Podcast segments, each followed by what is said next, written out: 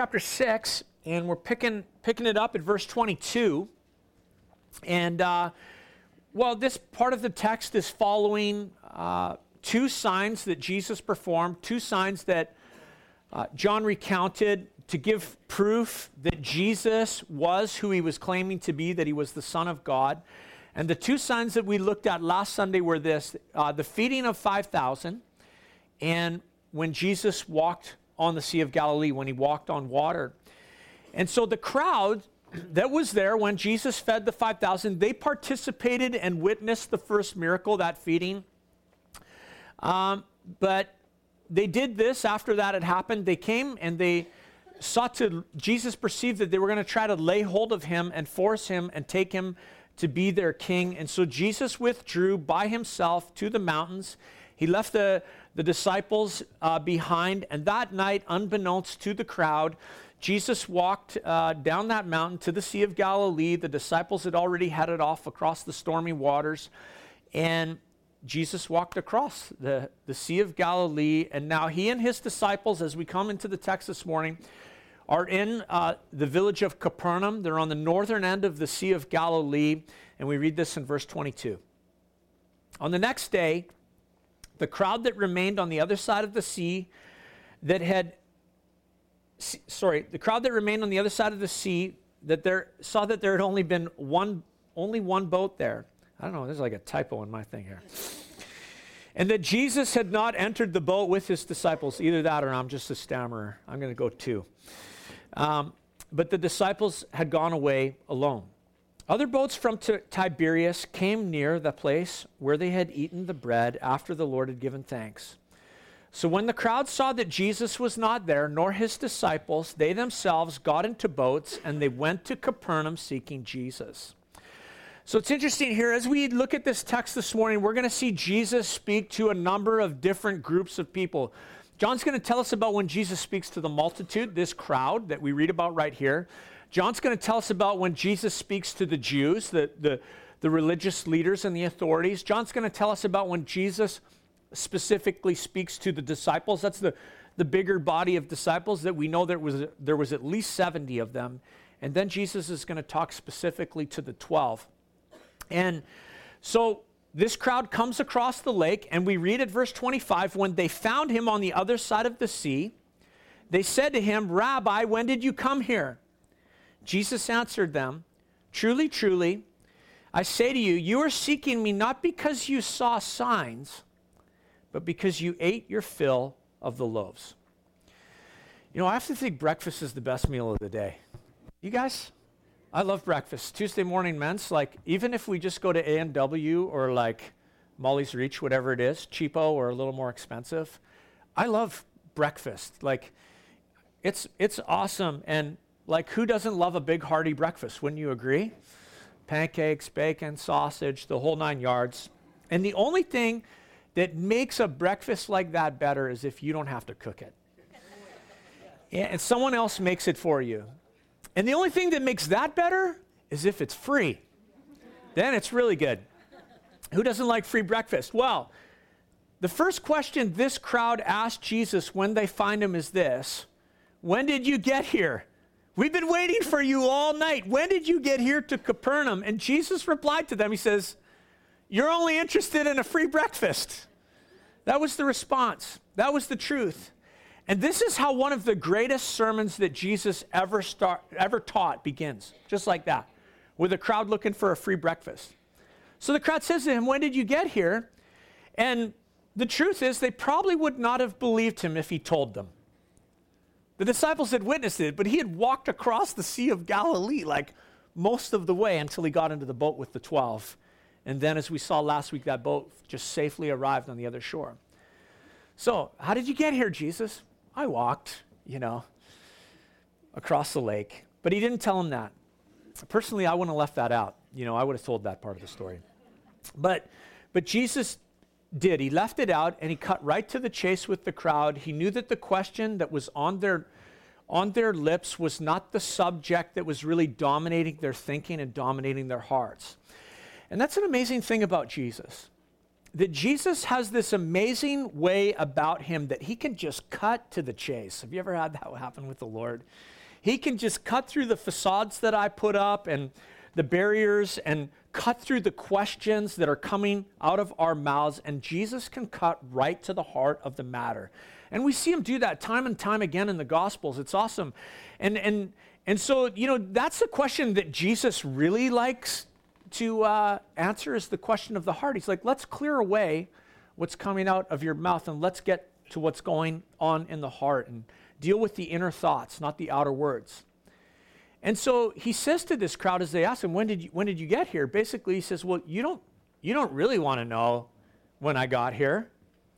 You're just a little ticked because I like escaped.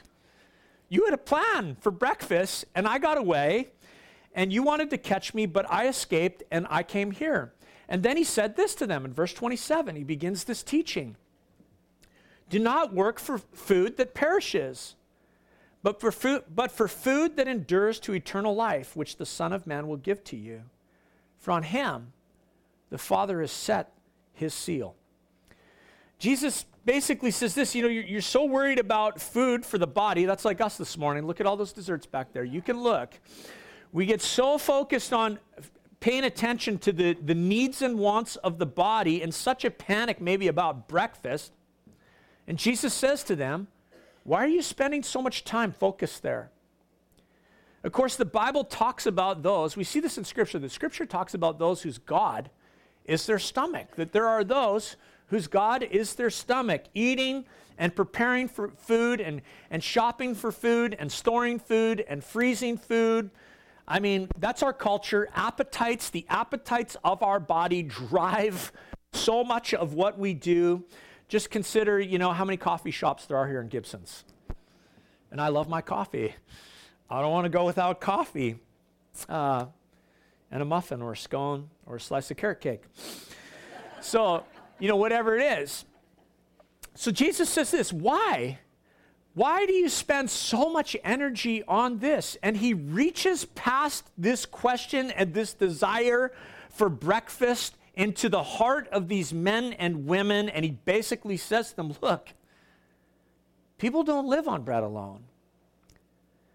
You, you know, you're, you're no different than an animal if all you think about is your stomach. And if, the, if your God is your stomach, then we know what the scripture says your end will be destruction.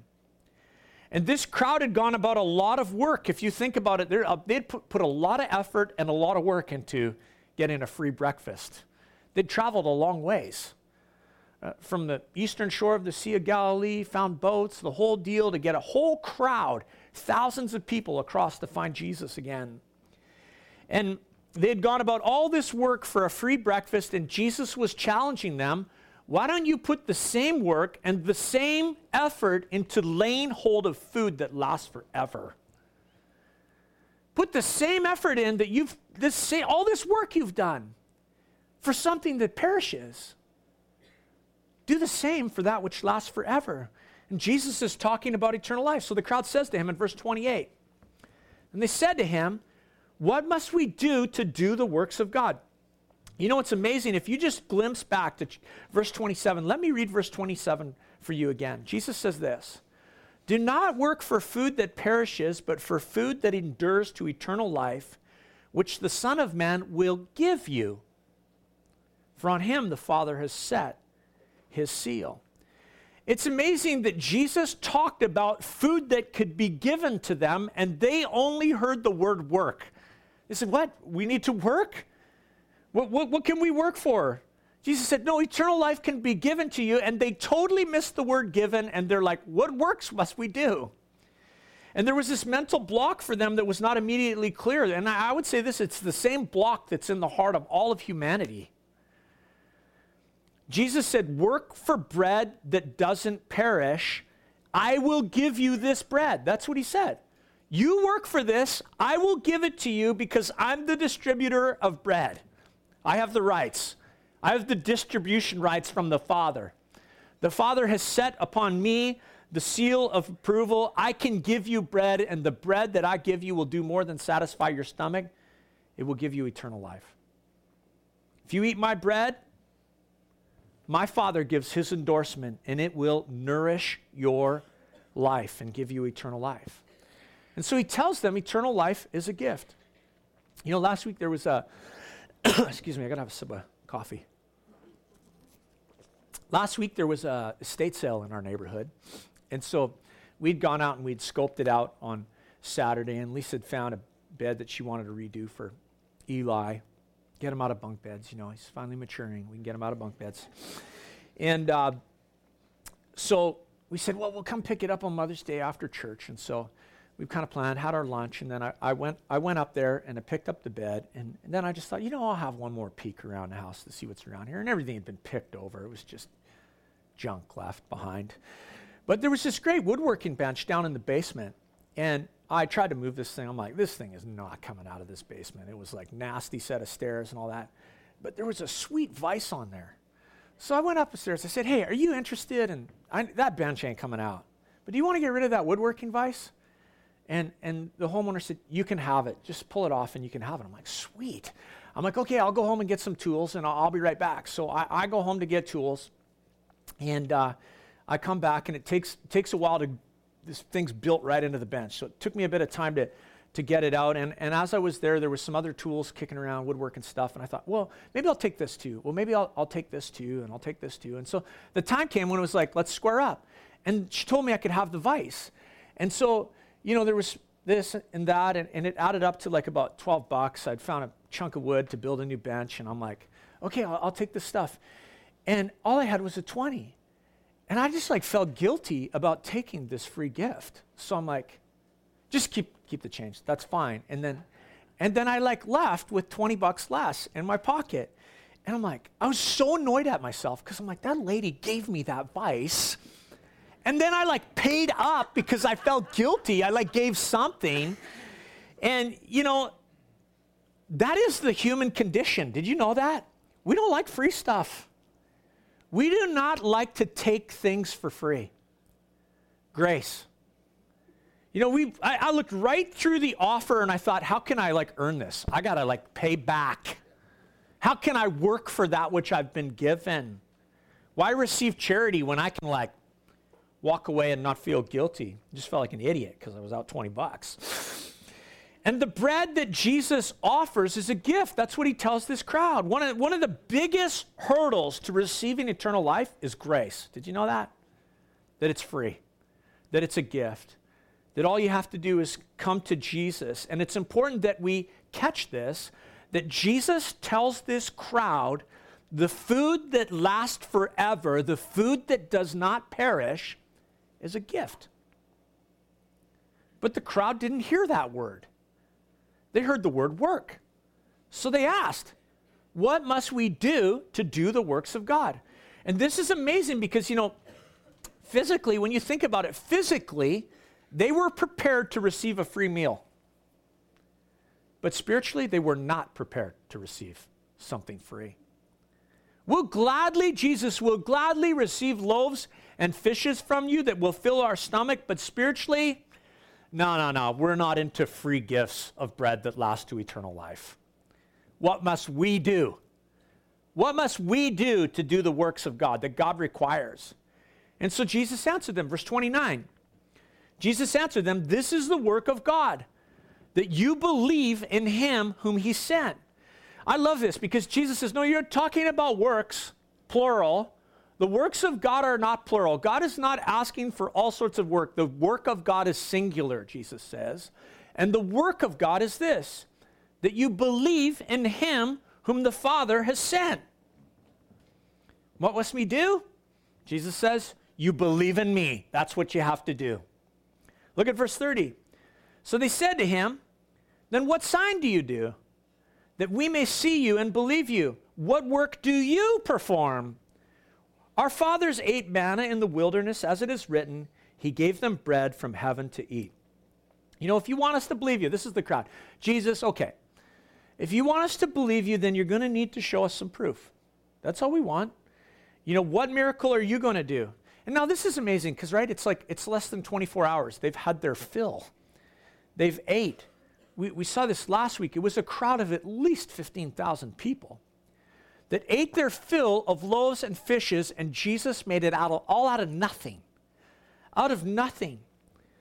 Five loaves and two small fish, and feeds a crowd of 15,000. And it's amazing that so quickly after that experience, they would ask for proof. Prove it. Prove that you're sent from God. They said, You gave us bread yesterday, but that was earthly bread. So if you're talking about eternal bread, the loaves and fishes came from earth.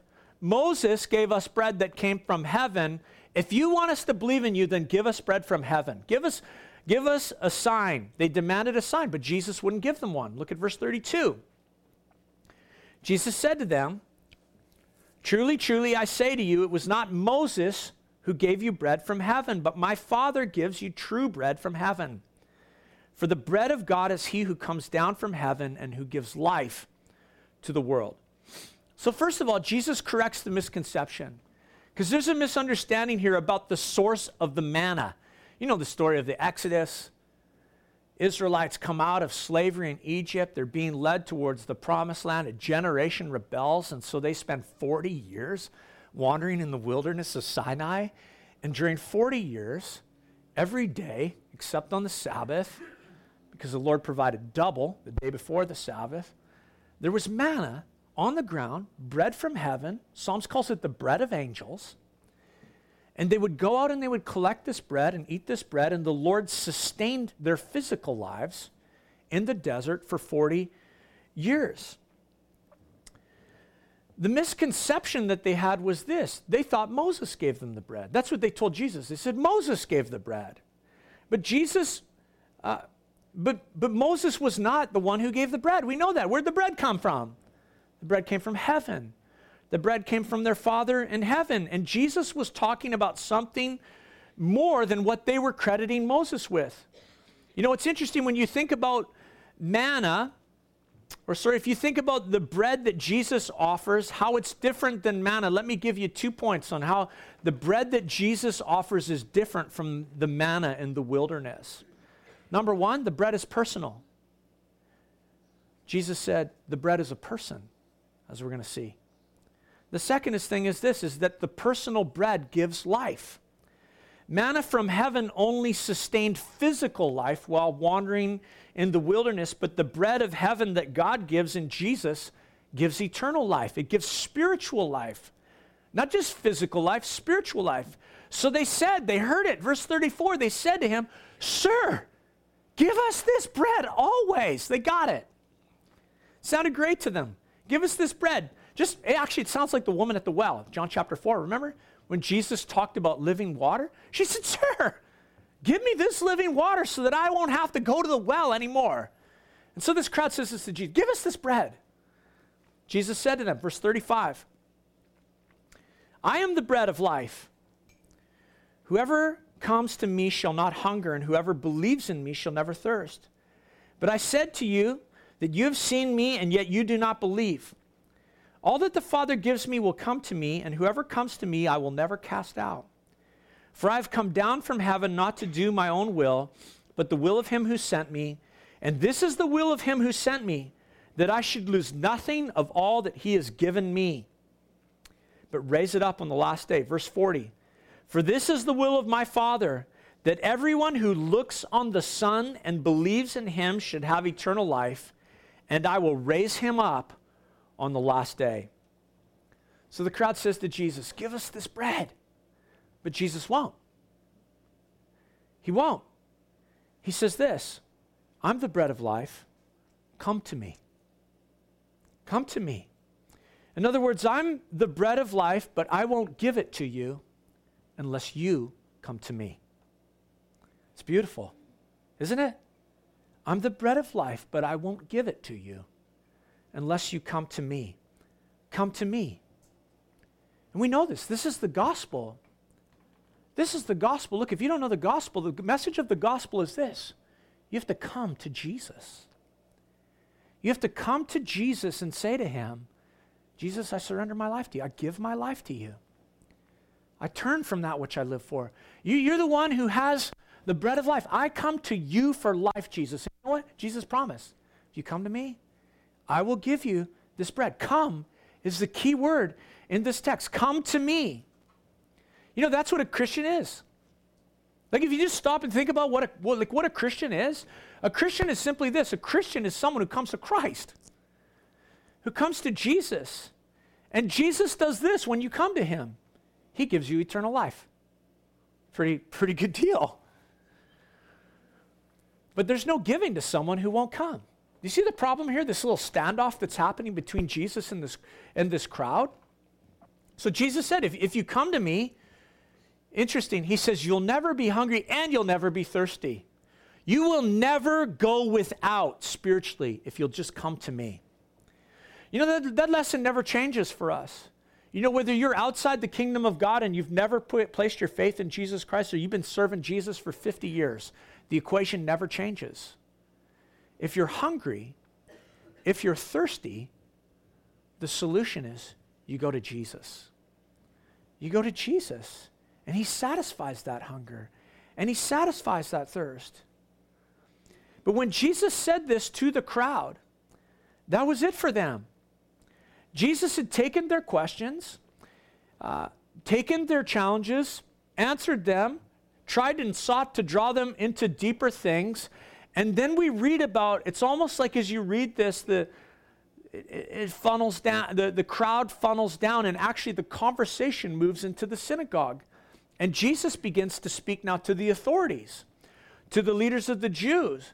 Um, and they had two questions for him that had arisen out of the things that he had said. But the interesting thing is, they didn't ask him. As they moved into the synagogue and the conversation was going on, they were having these discussions amongst themselves, and Jesus was perceiving by the Spirit what was going on. So look at verse 41. So the Jews grumbled about him because he said, I am the bread that came down from heaven. They said, Is this not Jesus, the son of Joseph, whose father and mother we know? How does he now say, I have come down from heaven? So the first question they had when they heard this teaching about Jesus saying, I am the bread of heaven, I am the bread of life, was to do with where Jesus came from, his origin. And they thought they knew. How can he say that he is the bread that came down from heaven when we know his mother and we know his father? How can he say he came down from heaven when we know Mary and Joseph? But we know this they were wrong. They had wrong information about Jesus. They didn't know his father, they just thought they knew his father. They, they had the wrong guy. And it's interesting, they didn't know his father, and his father was not Joseph. They assumed that they knew where he came from, and they assumed that they knew who his father was. But Jesus said to them, verse 43, Do not grumble amongst yourselves. He knew their questions. They, they didn't say the question to him. They didn't ask him. They didn't say, How can he say this? We know where this guy comes from. They're just talking amongst themselves you know, I, I just think that's interesting. It's like, wow, how much better if I just come forward with my question to Jesus? So often my heart grumbles. Jesus. How's this going on? What's happening here? I don't understand. It's like, just come to him with your question. He knows the question, he can handle your questions. Jesus knew their questions. They hadn't voiced them, but Jesus said, Don't grumble amongst yourselves. And then he addresses their question. Verse 44 no one can come to me unless the Father who sent me draws him. And I will raise him up on the last day, and it is written in the prophets, and they will be taught by God. Everyone who has heard and learned from the Father comes to me. Not, not that anyone has seen the Father except he who is from God. He has seen the Father. Truly, truly, I say to you, whoever believes has eternal life. I am the bread of life. Your fathers ate manna in the wilderness and they died. And this is the bread that comes down from heaven, so that one may eat of it and not die. I am the living bread that came down from heaven. If anyone eats of this bread, he will live forever. And the bread that I give for the life of the world is my flesh. So Jesus responds. They're grumbling amongst themselves. He says, why, did you, why do you think I didn't come down from heaven? So Jesus begins to speak about his father. And we know he's not talking about Joseph. He's talking about the Father in heaven. He, and he said, you, you may not be able to see my Father, but there is one person who has seen the, fa- seen the Father, he's the Father, and it's me. I have. You may not you may not be able to see the Father, Jesus says, but you can listen to him and you can learn from him, and it's through the Word of God. This is important. He says that the prophets prophesied, they will be taught by God. They'll, be, they'll hear something, they'll, they'll listen, and they'll learn from the Father about the Son through the Word of God. That's the application for us here. From the Word of the prophets, a sinner can come to God through the Word of God because the written Word leads us where? Where does the written Word lead us? To the living Word. That's right. The written Word leads us to the living Word. And so Jesus says, It is written in the prophets and they will be taught by God. We know this is an overshadow of Him, but this is also telling us that the words of the prophets are the words of God, and a sinner can come to God through the Word of God because faith comes by hearing, and hearing by the Word of God. The written Word leads us to the living Word, King Jesus. And God uses His Word to draw people to Jesus. That's why it's important as the church we uphold the Word of God. We teach the Word of God. We do not lower the Word of God because the Word of God leads us to King Jesus. And to prove his point, Jesus quoted Isaiah 54 13, and they will be taught by God because it's through the teaching of the Word that the Holy Spirit draws people to Jesus. The sinner hears, the sinner learns. And as the Father draws him and the Spirit works, that person comes to Jesus. And when they come to Jesus, Jesus gives life. Jesus gives the bread of heaven. And Jesus is distinct in this way. Like when we think about Jesus, what he's telling this crowd is he, he's distinct from all others in this way is that he has seen the Father. No one's seen the Father, but I've seen the Father. And he tells these guys, You've not been drawn by the Father. You have not learned from the Father.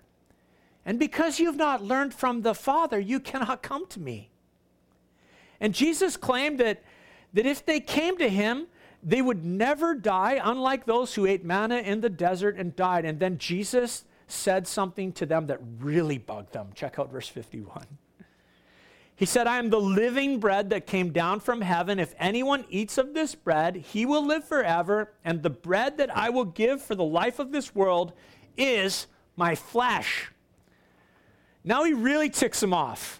Talking about bread from heaven and your Father in heaven, and now you tell us that you're going to give us your flesh to eat? Moses gave manna, and you're going to give your flesh?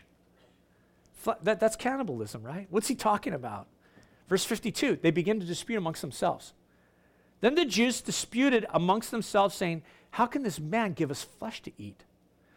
And that was, that was their second question. How can this man give us his flesh to eat? So, verse 53 So Jesus said to them, Truly, truly, I say to you, unless you eat the flesh of the Son of Man, and, now he ups it again, and drink his blood, you have no life in you. So I love that. Takes it up a notch. So it's, it's not just eat flesh, not just bread from heaven, it's eat my flesh. It's not just eat my flesh, it's drink my blood. This is like weird. This is, I mean, come on, you got to think about this. This is really, truly like one of the strangest teachings Jesus gave. It's like a confusing teaching.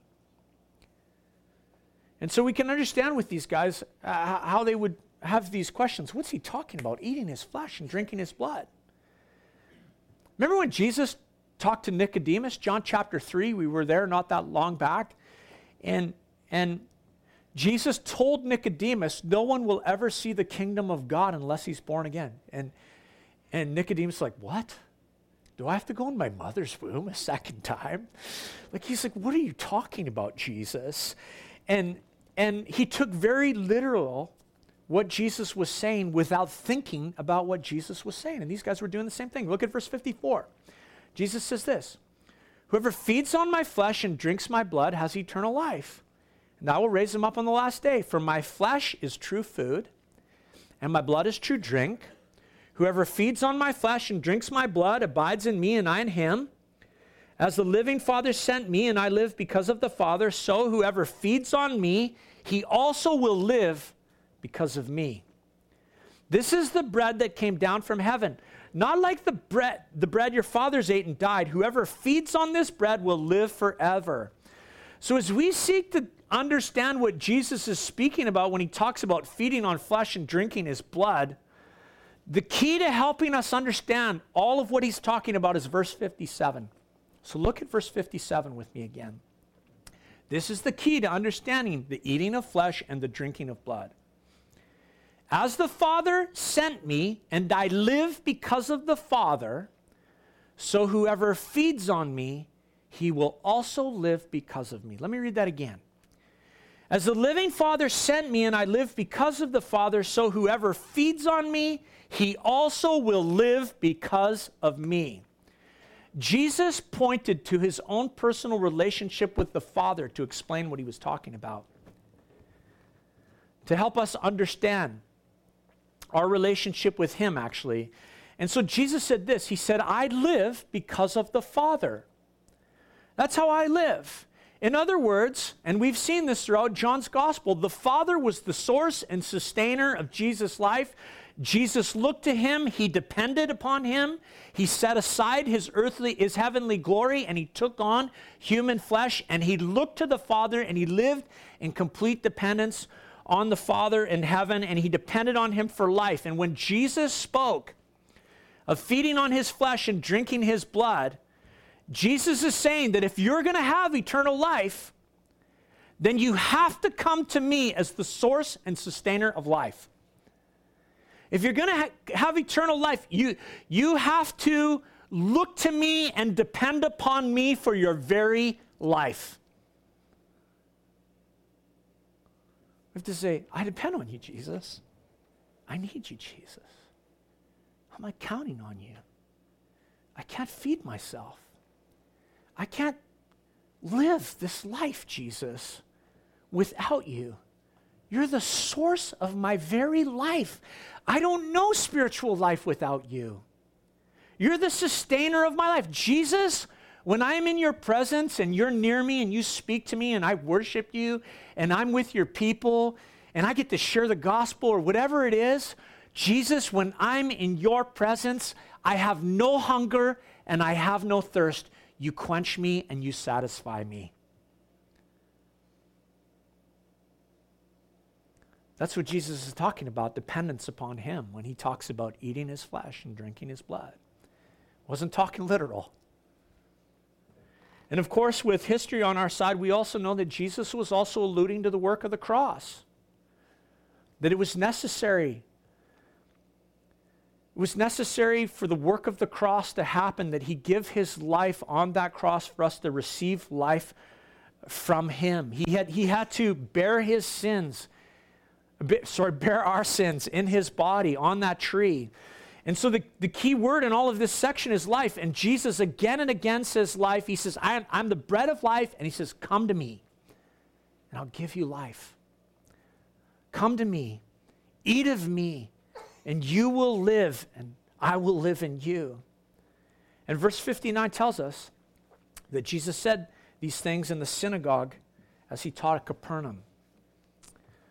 Now the crowd funnels down here a bit more. We're going to find this multitude to the Jews. And now Jesus is going to address the disciples. This is a larger body of disciples. We know there was at least 70 following Jesus around. 70 besides the 12. And verse 60 says, When the disciples heard it, they said, This is hard. This is a hard saying. Who can listen to it? Now, this is amazing because we're moving towards the inner circle of Jesus' crew here. And they're having a hard time comprehending what he's talking about and what he's preaching. Even those in the inner, inner, circles of Jesus were struggling to receive this teaching. This is, man, he's lost us. This sermon, it's like hard to understand. I don't, I don't like, I'm not grasping what he's talking about. That's their response. And again, Jesus knows what's going on in their hearts. So, verse 61 And Jesus, knowing in himself that his disciples were grumbling about this, said to them, Do you take offense at this? Then what if you were to see the Son of Man ascending to where he was before?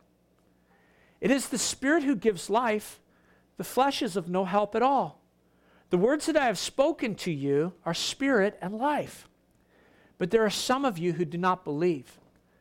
For Jesus, John gives us a footnote. For Jesus knew from the beginning who was who those were who did not believe and who it was that would betray him. Verse 65, and he said, This is why I told you that no one can come to me unless it's granted him by the Father. You know, as I read this, I just think, man, it's, it's, it's really tragic when people decide, you know, Jesus thing's just too difficult. That teaching of Jesus is just too difficult. I don't understand it. I don't comprehend it. I don't understand why he says this, why he teaches this. It's like a difficult, it's just difficult to understand. And, and I, I want to challenge you in that. Church, I want to challenge you in that. Look at you, you will never grow.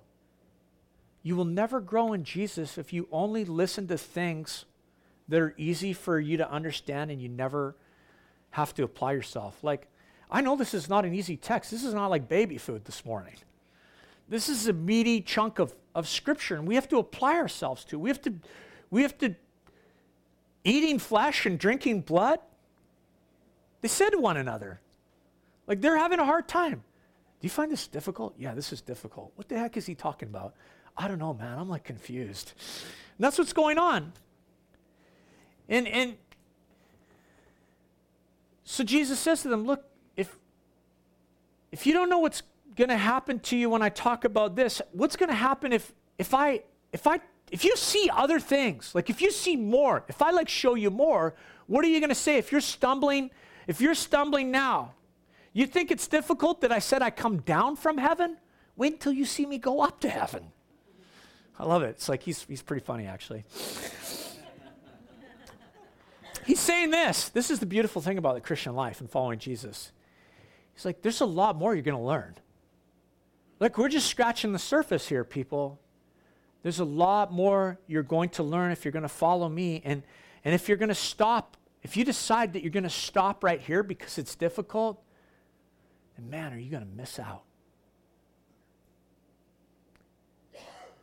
Man, will you miss out? You know, I would tell you, just like as a pastor, someone who has the heart of a shepherd, you know I find to be probably the most difficult thing about pastoring a church? Is when people opt out. They just decide, eh, it's too difficult. I don't like this. I don't like that. Not, not me. That, that's justified. I, I don't like this about Jesus. I don't like this about the Word of God. I can't get over this hurdle, spiritually speaking. And, and people opt out over something that's hard for them to accept. They don't like it. They don't like what the scripture says about sin. They don't like about what the scripture says about this or what Jesus teaches about this. And and to opt out, listen, when you opt out, you miss out. Straight up. There's many things that Jesus says that are difficult. But you have to try and dig deeper. Because Jesus said to these guys, He said, My words are spirit, and my words are life. You find this hard? The things I say to you are spirit and life. What if you see me ascend into heaven? And Jesus was pleading to them. You know, I don't know. I don't know everybody here this morning. Let me plead with you this morning on behalf of Jesus. Don't let go. Don't let go. Jesus was pleading, hold on. You might not understand now, but you hold on to me. You hang on to me. I've been talking about about eating my flesh, but but it's through God's Holy Spirit that life is given, and through eating my flesh, the Holy Spirit is giving you life. That's what he says right here. Again, he takes them deeper. To me, it's shocking because it's like, okay, doesn't, doesn't back up. He like he cranks it up another notch. That's why he said, You need the Father's help. If you're going to come to me, you need the Father's help. But if you come to me and you feed on me, the Holy Spirit is going to give you life. Now, to me, that's amazing. Jesus just brings the whole picture of the Trinity, the three in one, the Godhead, into the work of salvation. He says, The Father draws you, He leads you to me, you come to me, and the Holy Spirit gives you life. The Father, the Son, and the Holy Spirit all active in the work of salvation. That's why, you know, I would say this that's why in our relationship with the Lord, anytime we're having difficulty and we're having a hard time understanding something, you're like, I don't understand this. I don't understand this. The best thing you can do is this. Listen to me. It's not come see me. That's not the best thing. Trust me. When you're having a difficult time in something in your walk with the Lord, the best thing you can do is say this Jesus, I trust you. I trust you. You've never given me any reason not to trust you. And I'm in over my head right now, so help me understand. Help me, Jesus. Help me to understand. And just backing up here again, I, I, it's just such a sad day when a disciple, when a follower of Jesus gets to the point when they say, you know, these difficulties are too great. And they just start backing away. And it's interesting that, you know, that that's what the text actually expresses that the crowd did?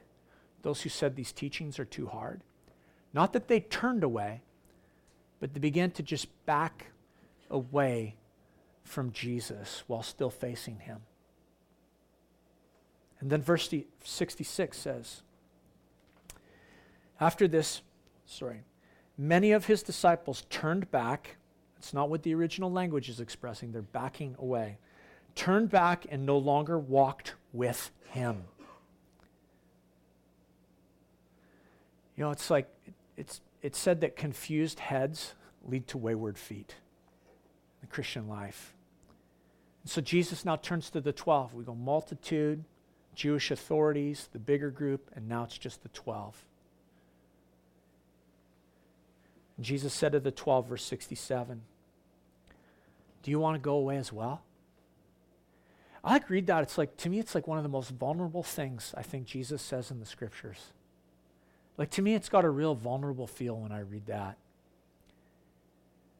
A, a human vul- vulnerability and in Jesus. Not, not because, not vulnerable because he's insecure, nothing to do with insecurity, totally secure. Vulnerability because he loves so much. Vulnerability because his heart is just that these people would come to him, that they would eat the bread of life and receive what he, what he has. Vulnerability because it pains him so much. It pains him so much when someone says, This is too much, this is too difficult, and they back away and no longer walk with him. And so Jesus says to the 12, eh, Do you want to go away as well? And then Peter pipes in. Gotta love Peter. Simon Peter answered him, Lord, to whom shall we go? You have the words of eternal life. And we have believed and have come to know that you are the Holy One of God. That's a great chunk of scripture right there. You have to love Peter. Peter's like, Jesus, where else are we going to go? go away to what? What would I go to? What alternative do I have? You know, he's like sincere, he's honest, and he says, Where would I go? You have the words of eternal life. You know, as I think about this, I just think, I don't know if you have figured this out yet, but following Jesus is not easy.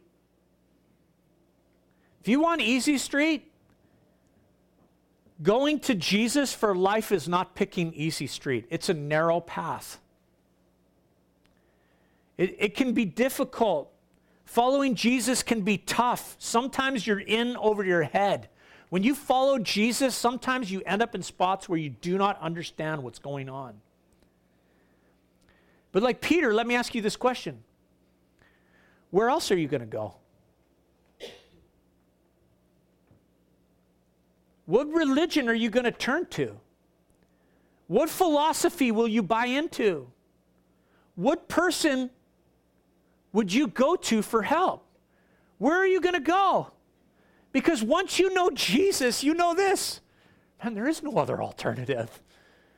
There's no other alternative. And I love Peter. He didn't have it figured out, he didn't have all the answers, he couldn't explain it all, but he knew this Jesus has the words of eternal life. Where else am I going to go? Everyone else talks about life, but this man possesses eternal life and he can give it to us. And besides Jesus, who else can knowledgeably talk about eternal life and, and give it? Other teachers talk about it. They talk about making this life. You know what other teachers do? Other teachers do this. They talk about making this life awesome.